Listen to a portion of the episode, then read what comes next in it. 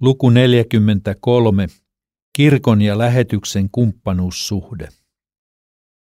Kansanlähetyksen itsenäisen työn aika Japanissa päättyi keväällä 1989, kun muutaman vuoden kestäneiden neuvottelujen jälkeen solmittiin uusi yhteistyösopimus sen ja Länsi-Japanin Evolut-kirkon välille.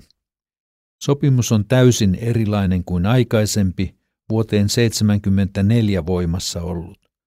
Silloin kansanlähetys oli ennelemmän sisällä ja ennellemmällä oli samanlainen sopimus Länsi-Japanin neuvolut kirkon kanssa kuin nyt on myös kansanlähetyksellä.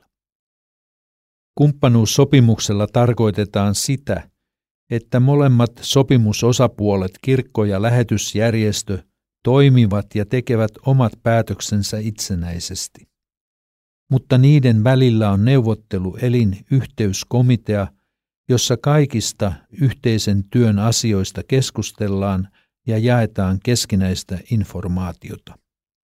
Näin kumpikin osapuoli tietää, missä mennään, mihin tähdätään ja kuinka toimitaan. Tällainen yhteistyömalli vaatii luottamusta, kun ei voida äänestää ja siten päättää demokraattisesti yhteisistä asioista. Sekä kirkolla että lähetyksellä on oikeus aloittaa oma uusi työpisteensä.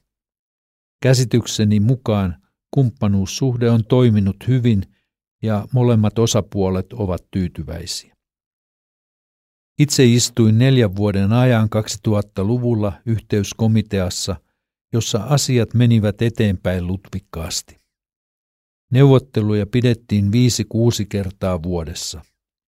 Niistä kolme neljä on kolmikantaisia, joissa ovat mukana kaikki toimijat, Länsi-Japanin kirkko, Enelem ja Sekl. Pari kertaa vuodessa kirkko kutsuu kokoukseen molemmat lähetykset erikseen, jotta silloin voidaan paremmin keskittyä juuri niihin asioihin, jotka ovat keskeisiä kullekin lähetykselle.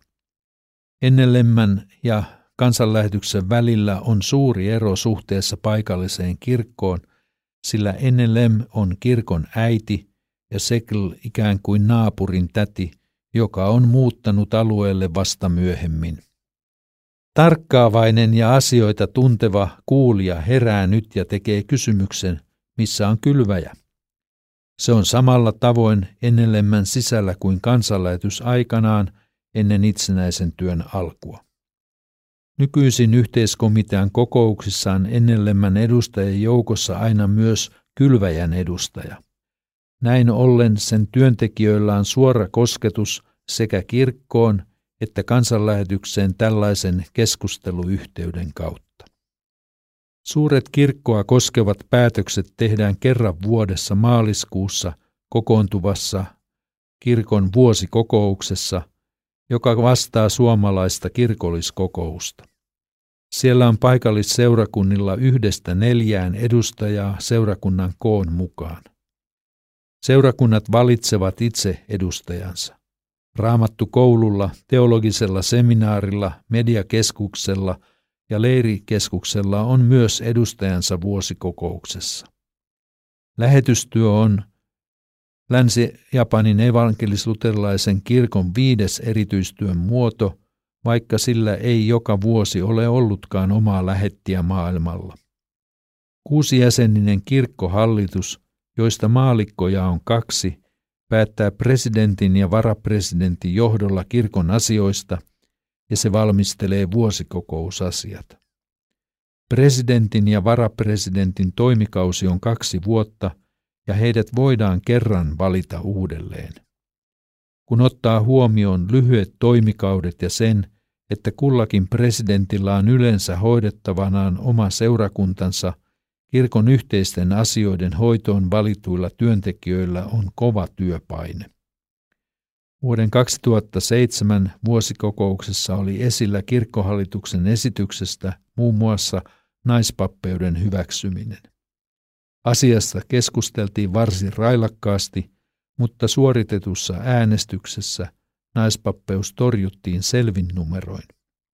Yli sadan kokousedustajan joukossa oli ääni oikeutettuja lähettejä alle kymmenen.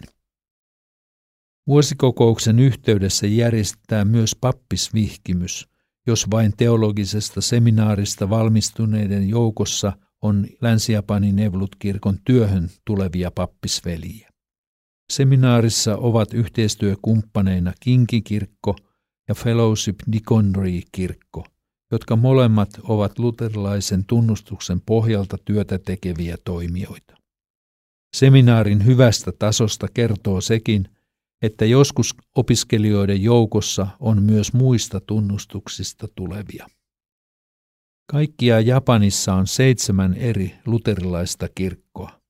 Ensimmäiseksi Nihon Fukuin Ruuteru Kyokai, Japanin evankelis-luterilainen kirkko, joka on niistä suurin. Se on Sleyn yhteistyökirkko, jolla on noin 150 seurakuntaa pitkin Japania Hokkaidosta pohjoisessa etelään Kyyssylle. Tässä kirkossa yhteistyötä tekevät useat lähetysjärjestöt ovat integroituneet kirkkoon. Toiseksi Niho Ruuteru Kyodan Japanin luterilainen kirkko, noin 30 seurakuntaa, ja se on amerikkalaisen Missouri-synodin perustama kirkko. Kolmanneksi Kinki Fukuin Ruuteru Kyokai, noin 33 seurakuntaa, ja se on norjalaisten järjestöjen, Norjan lähetysseuran ja Norjan vapaan luterilaisen lähetyksen perustama. Norjan lähetysseura on selkeästi kirkollisempi järjestö kuin NLM. On mielenkiintoista, että norjalaiset luterilaiset lähetysjärjestöt ovat perustaneet omat kirkkonsa samassa maassa, vaikka ne toimivat varsin samoilla seuduilla alueellisesti.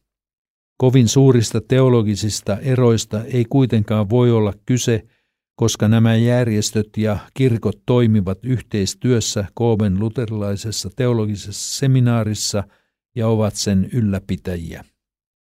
Neljänneksi Nissinihon Fukuin Ruuteru Kyokai, eli Länsi-Japanin evankelis-luterilainen kirkko, noin 40 seurakuntaa, ja se on enelemmän työn kautta syntynyt. Tämän kirkon kanssa työyhteydessä on myös kansanlähetys, kuten edellä on selostettu. Viidenneksi Fellowship Diconry Fukuin Kyodan Fellowship Diconry Church, 14 seurakuntaa. Sillä on vahvasti saksalaiset juuret. Useimmat tämänkin kirkon seurakunnat sijaitsevat Kooben Osakan alueella. Kuudenneksi Nihon Ruuteru Doho Kyodan Japan Lutheran Brethren Church, 25 seurakuntaa ja se on lähtöisin Amerikasta. Se toimii pääasiassa Tokiosta pohjoiseen ulottuvalla alueella Akitan, Miyagin ja Yamagatan lääneissä. Seitsemänneksi Ruuteru Fukuin Kiristo Kyokai, Lutheran Evangelical Christian Church, seitsemän seurakuntaa. Tämän kirkon taustalla on Wisconsin Evangelican Lutheran Synod Amerikasta. Näiden kirkkojen lisäksi löytyy vuoden 2010 luterilaisen kalenterin mukaan kolme paikallisseurakuntaa, joilla ilmeisesti on luterilainen tunnustus, mutta niillä ei näyttäisi olevan yhteyttä mihinkään mainituista kirkoista. Siis kaikilla Japanin luterilaisilla ryhmillä – on yhteensä noin 300 seurakuntaa ja jäseniä noin 50 000. Pitää muistaa, että Japani on suuri, 126 miljoonan asukkaan kansa. Luterilaiset seurakunnat ovat pieni vähemmistö muiden kristillisten kirkkojen joukossa. Kristittyjä on koko maassa alle yksi prosentti, eli vajaa miljoona koko kansasta. Historian kuluessa on muutamaan kertaan pidetty vakavia neuvotteluja luterilaisen työn yhdistymisestä, mutta sen toteutumista ei ole pidetty järkevänä, koska kaikilla kirkoilla on erilainen historia, ne toimivat eri puolilla maata ja seurakuntalaiset pitävät tiukasti kiinni oman kirkkonsa ja seurakuntansa ainutlaatuisuudesta.